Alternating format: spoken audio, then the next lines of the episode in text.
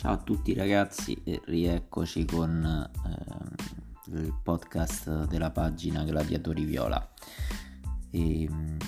è passato un po' di tempo perché c'è stata la pausa delle nazionali, volevo comunque sia fare al solito la preview sul match che andiamo ad affrontare eh, questo sabato e per cui ho voluto avere quante più informazioni possibili era necessario avere quante più informazioni possibili anche perché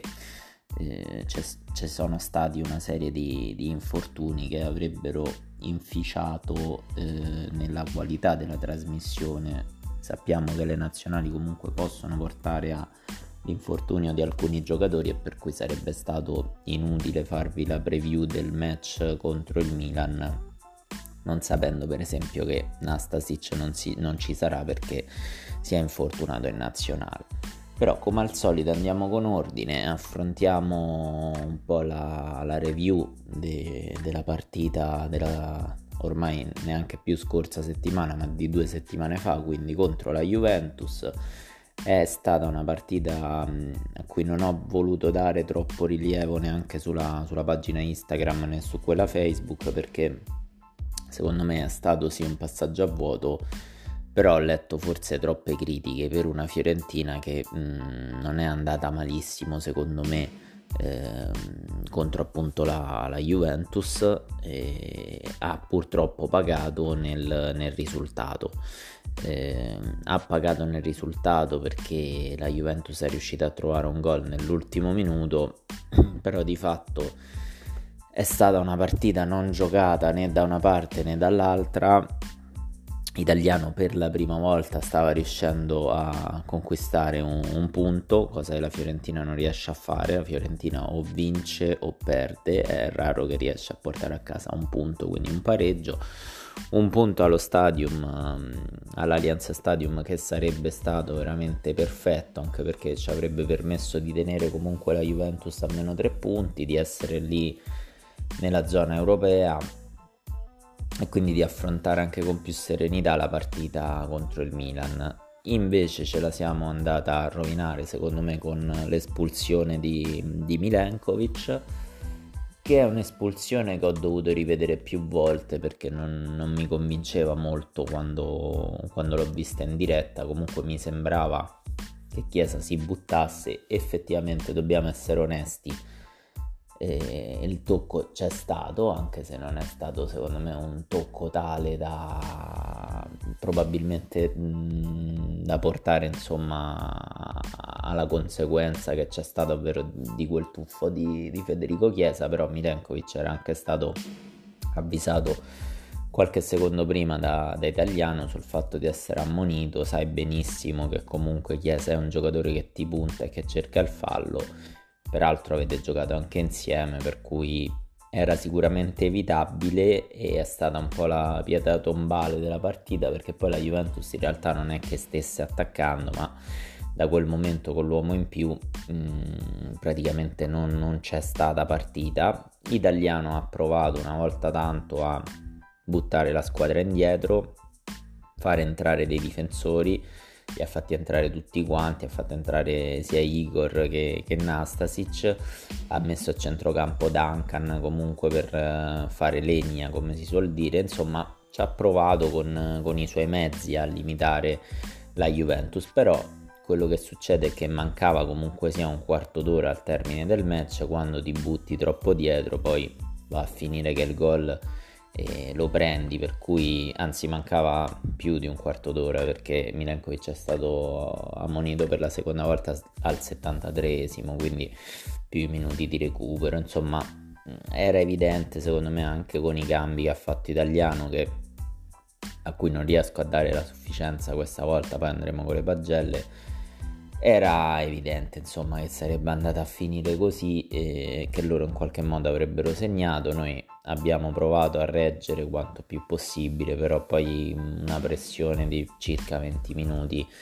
È ovvio che la difesa non riesce a reggerla soprattutto quando ti manca il tuo difensore più importante che appunto è Milenkovic. A fianco a lui noi abbiamo Martinez Quarta che sta facendo una, buona, una buonissima stagione però anche lui nel primo tempo si è subito fatto ammonire il che eh, lo porterà ad essere squalificato per il match contro il Milan. E io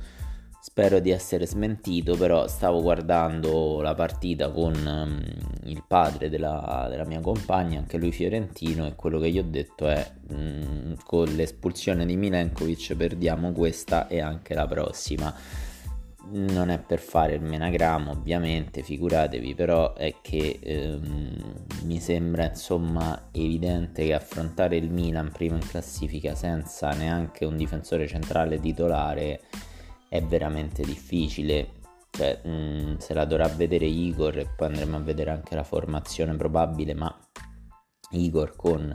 Ibrahimovic, poi ci sarà comunque Raffaele Ao, Brahim Diaz, è una partita insomma che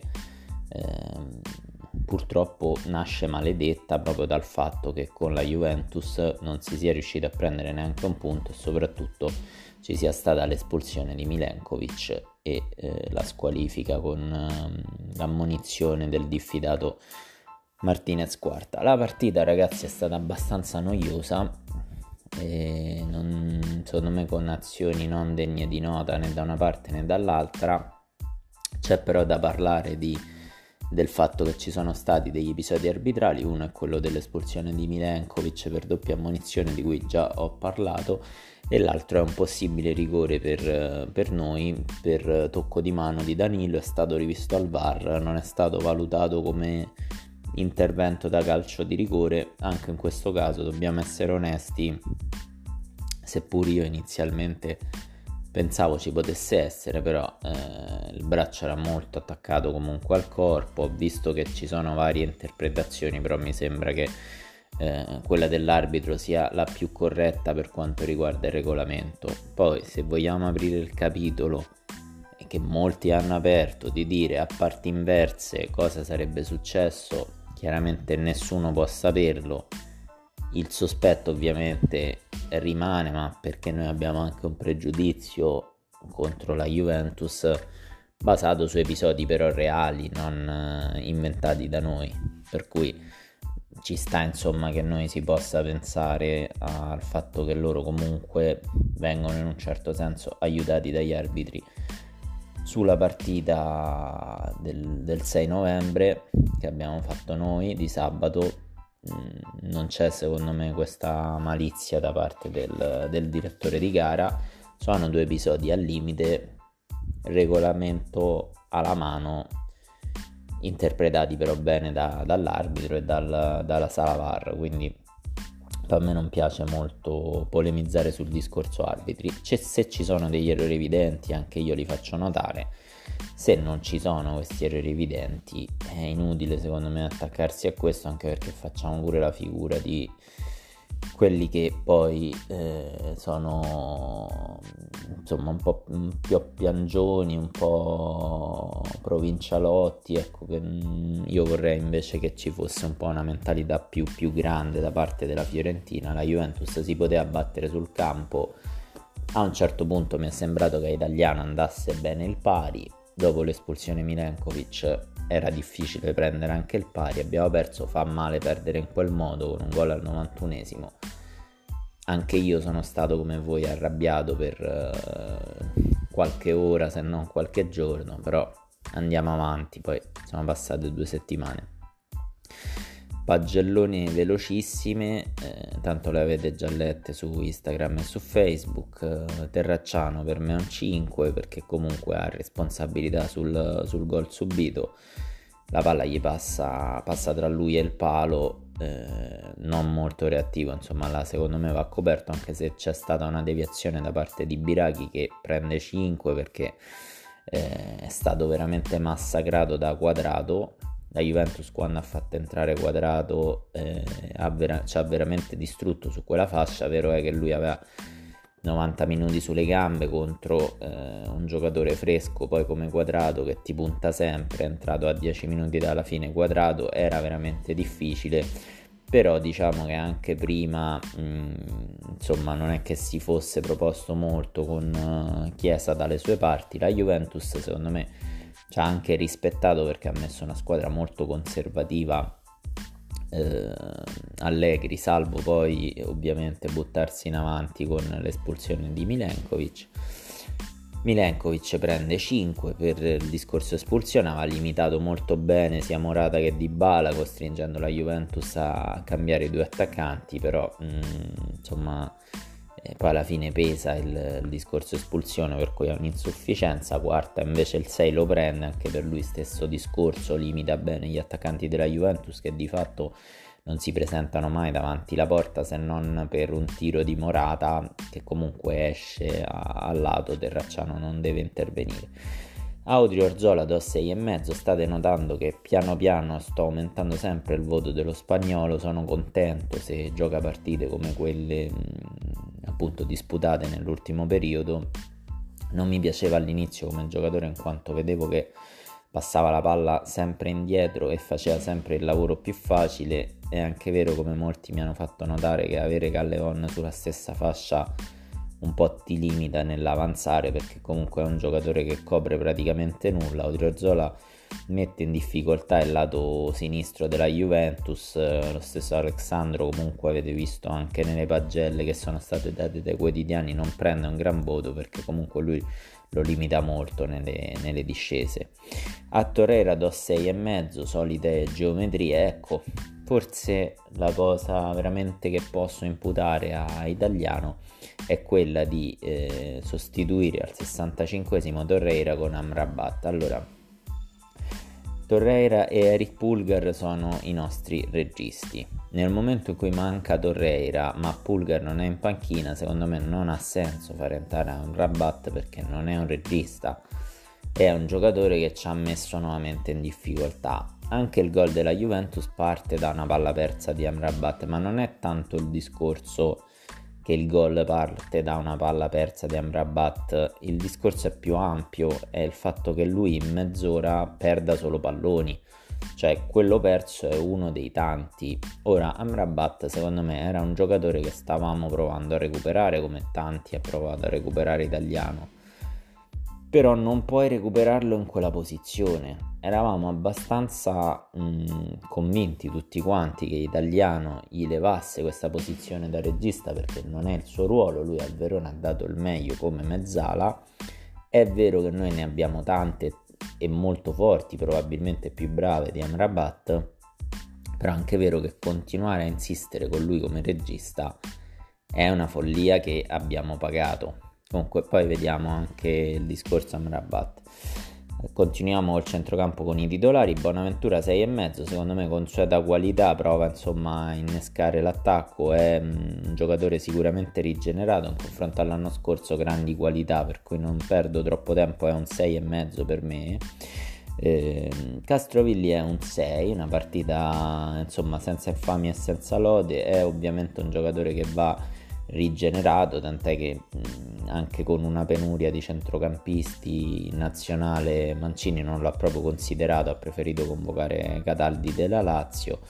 E, va rigenerato, comunque il 6 lo prende, ha fatto una partita onesta secondo me contro la, la Juventus, poi è stato costretto ad uscire per poter far entrare Nastasic con l'espulsione di Milenkovic perché la Juventus premeva e a quel punto italiano ha provato a mettere dentro 5 difensori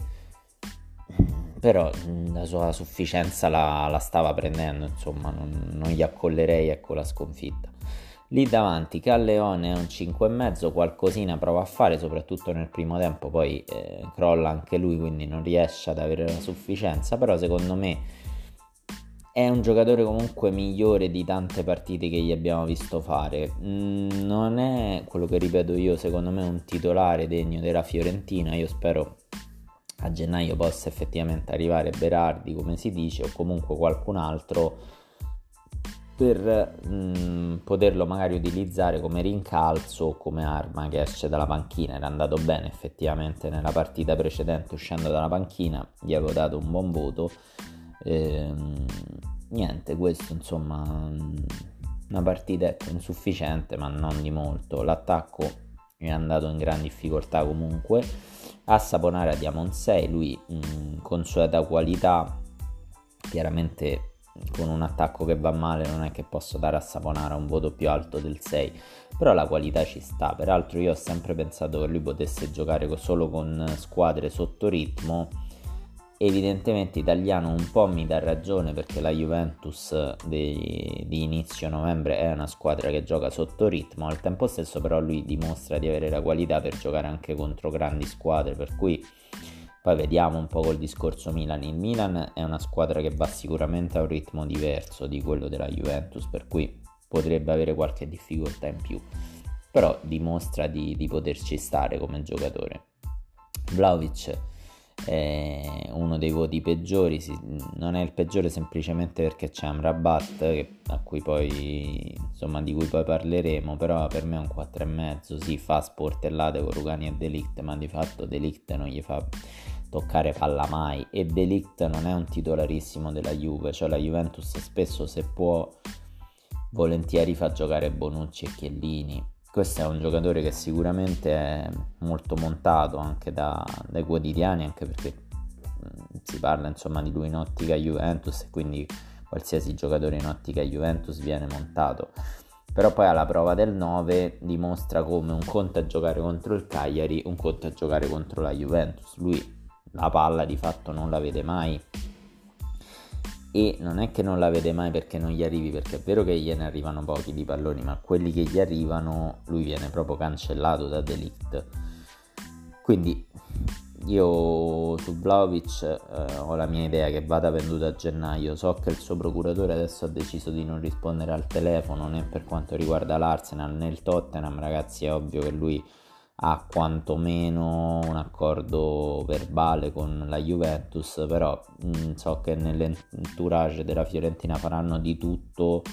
per non farlo andare alla Juventus anche a costo di tenerlo in panchina. Il punto è che bisogna comunque arrivare fino a gennaio perché non hai altri attaccanti, quindi devi per forza fino a gennaio tenere Vlaovic, dopodiché si prenderà un suo sostituto e lui potrà essere accompagnato anche in panchina qualora non accettasse il, trasferimento. Si fanno tanti nomi, c'è un'asse importante in questo momento sembrerebbe molto calda con il Real Madrid per un rinnovo del prestito di Odriozola per un altro anno ancora più i prestiti di Borca Majoral che Mourinho ha fatto un po' fuori da, dall'orbita Roma e Jovic, altro attaccante importante, servo anche lui vi dirò secondo me ecco se riuscissimo a prendere Borca Majoral, Jovic per sostituire Vlaovic e aggiungere in attacco Berardi, secondo me non, non siamo messi male. Ecco. Tanto Vlaovic mettetevelo in testa lo perdiamo, per cui tocca iniziare a pensare a chi può essere il sostituto migliore da prendere a gennaio che sapete non è un mercato facile poi il vero sostituto magari arriverà a, a giugno però intanto dobbiamo trovare qualcuno che va a prendere la casella del numero 9 in attacco per permetterci anche a noi di metterlo in panchina magari e di fare un po' di pressione per evitare che vada a finire alla Juventus e che abbia sempre lui il coltello dalla parte del manico come ha ora. Andiamo con i subentranti, Amrabat 4 e ve l'ho spiegato chiaramente, cioè è un giocatore che mh, mm, ha fatto più danni della grandine, secondo me neanche troppo colpa sua, qui ha sbagliato italiano a farlo entrare poi per tanti minuti perché è entrato al 65esimo, lui regista non è, perde una serie di palloni infiniti tra cui quello da cui nasce il gol di quadrato, più di così che dire insomma 4 è un'insufficienza grave, io non so eh, sinceramente non mi va neanche di sparare sulla Croce Rossa, sicuramente ha colpe importanti su questa sconfitta. Poi c'è Sottile a cui ho dato 5, come sempre un po' troppo fumoso, è un giocatore che ha grandi qualità, però contro la Juventus devi essere più concreto. Tra i subentranti poi Igor è un 5,5, prova insomma a difendere quando la Juventus pressa più forte possibile con la Fiorentina in 10, però poi alla fine trovano il gol, quindi e 5,5 per me per Igor, stessa cosa per Nastasic che era entrato bello cattivo, appena entrato subito ha fatto un fallaccio per far capire alla Juventus che la Fiorentina non aveva intenzione di, di perderla la partita, poi però cala un pochino anche lui e comunque sia la Fiorentina il gol lo subisce, per cui anche quel fallo intimidatorio di fatto resta estemporaneo Entra anche Duncan, anche per lui è un 5,5, prova ad arginare a centrocampo il pressing della Juve, non basta. A Italiano anche ho voluto dare un voto ed è un 5, un po' per come l'ha, l'ha preparata, ma soprattutto per i cambi, secondo me totalmente sbagliati, anche perché la squadra era quasi obbligata e secondo me nel primo tempo non era andata neanche molto male, calcolate che comunque mancava il giocatore più forte che è nettamente Nico Gonzalez. Però poi i cambi, insomma, molto conservativi, è vero che avevi un giocatore esperto, però come vi ho detto, se mancano 20 minuti e tu ti butti indietro contro la Juventus in casa della Juventus è difficile non prendere il gol, poi il gol arriva per una deviazione, per carità.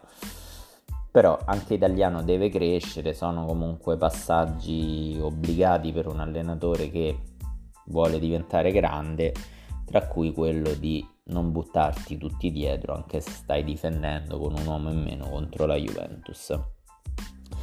E prima di parlare di Fiorentina-Milan mm, facciamo un piccolo excursus sulle nazionali. L'Italia purtroppo ehm, è costretta ai playoff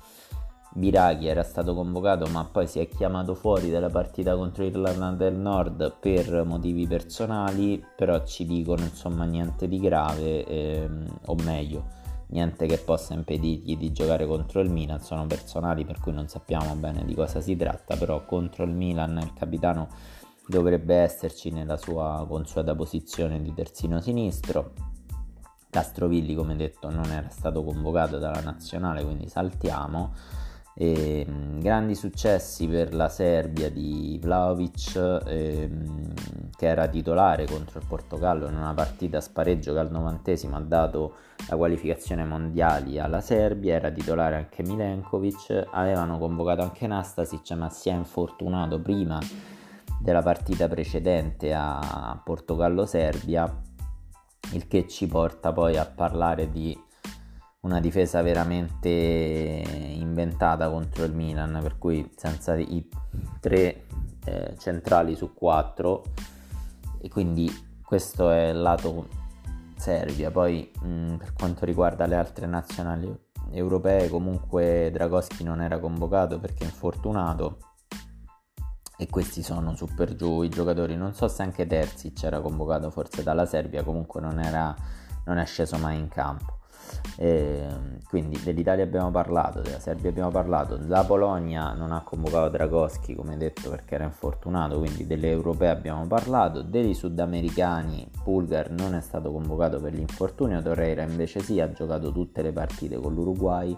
Uruguay che si sta un po' mangiando la qualificazione ai mondiali, è alla quarta sconfitta consecutiva, ha preso due sconfitte eh, in questo turno di qualificazioni ai mondiali, una delle quali veramente clamorosa perché sono riusciti a perdere l'Uruguay contro eh, Bolivia che comunque sappiamo essere un po' una squadra cenerentola anche se sta andando bene in queste qualificazioni. È vero giocare a alta quota alla Paz è, è difficilissimo però l'Uruguay perde 3-0 l'imbarcata se la prende anche Torreira. Nella partita precedente avevano perso 1-0 contro l'Argentina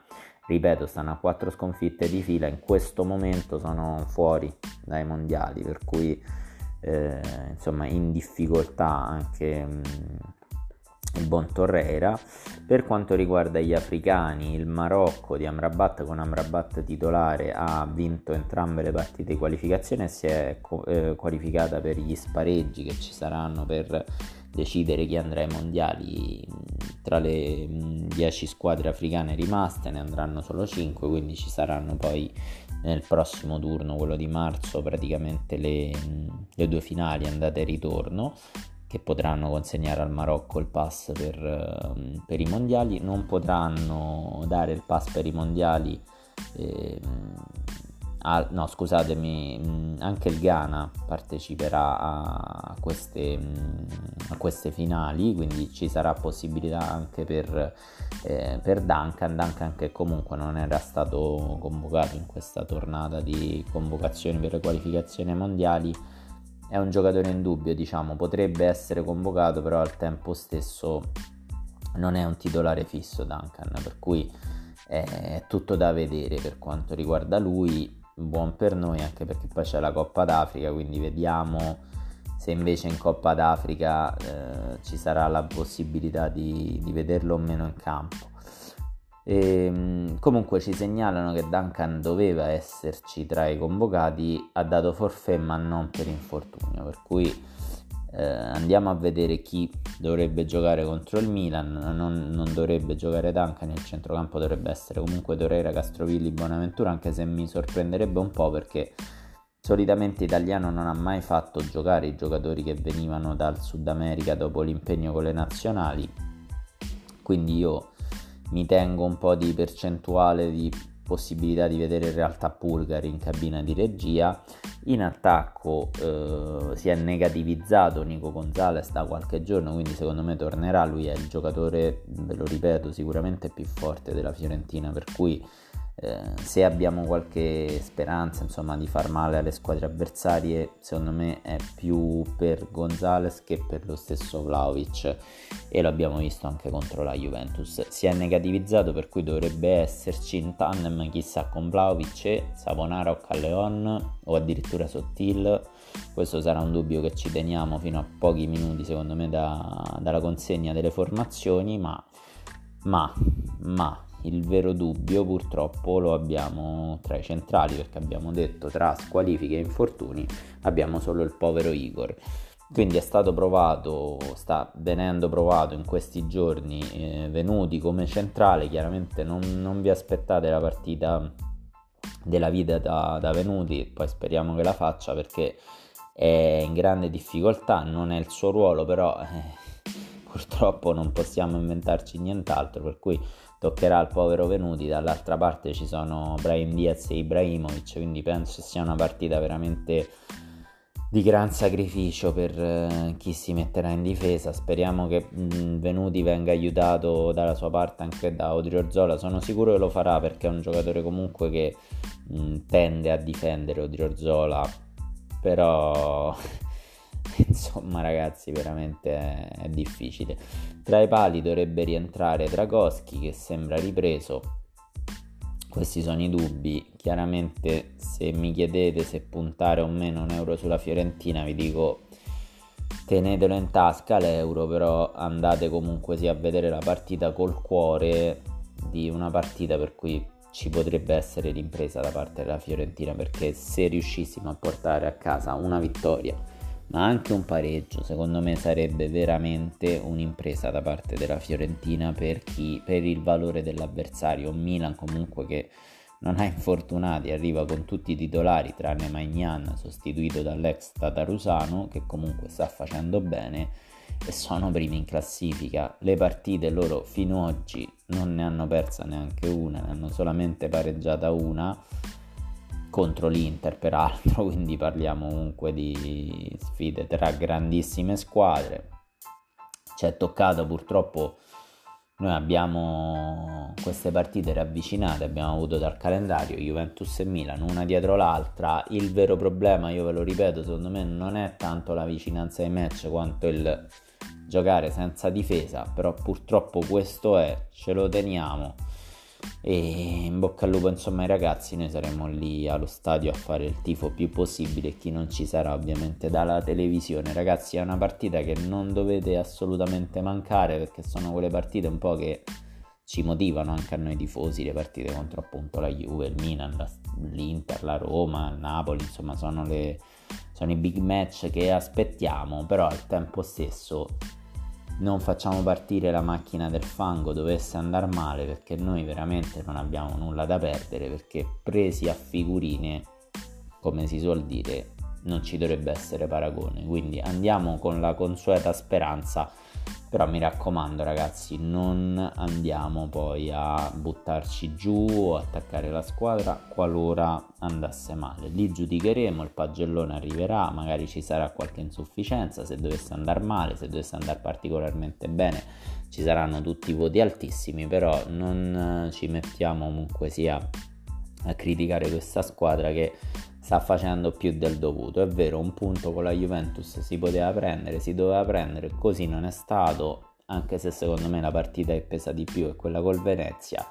Adesso prepariamoci insomma una battaglia importante, però pensiamo pure non tanto a questa partita, ma anche a tutte quelle che verranno dopo, che forse sono anche più importanti di questa. Un saluto, chiudiamo qua il podcast e ci sentiamo settimana prossima.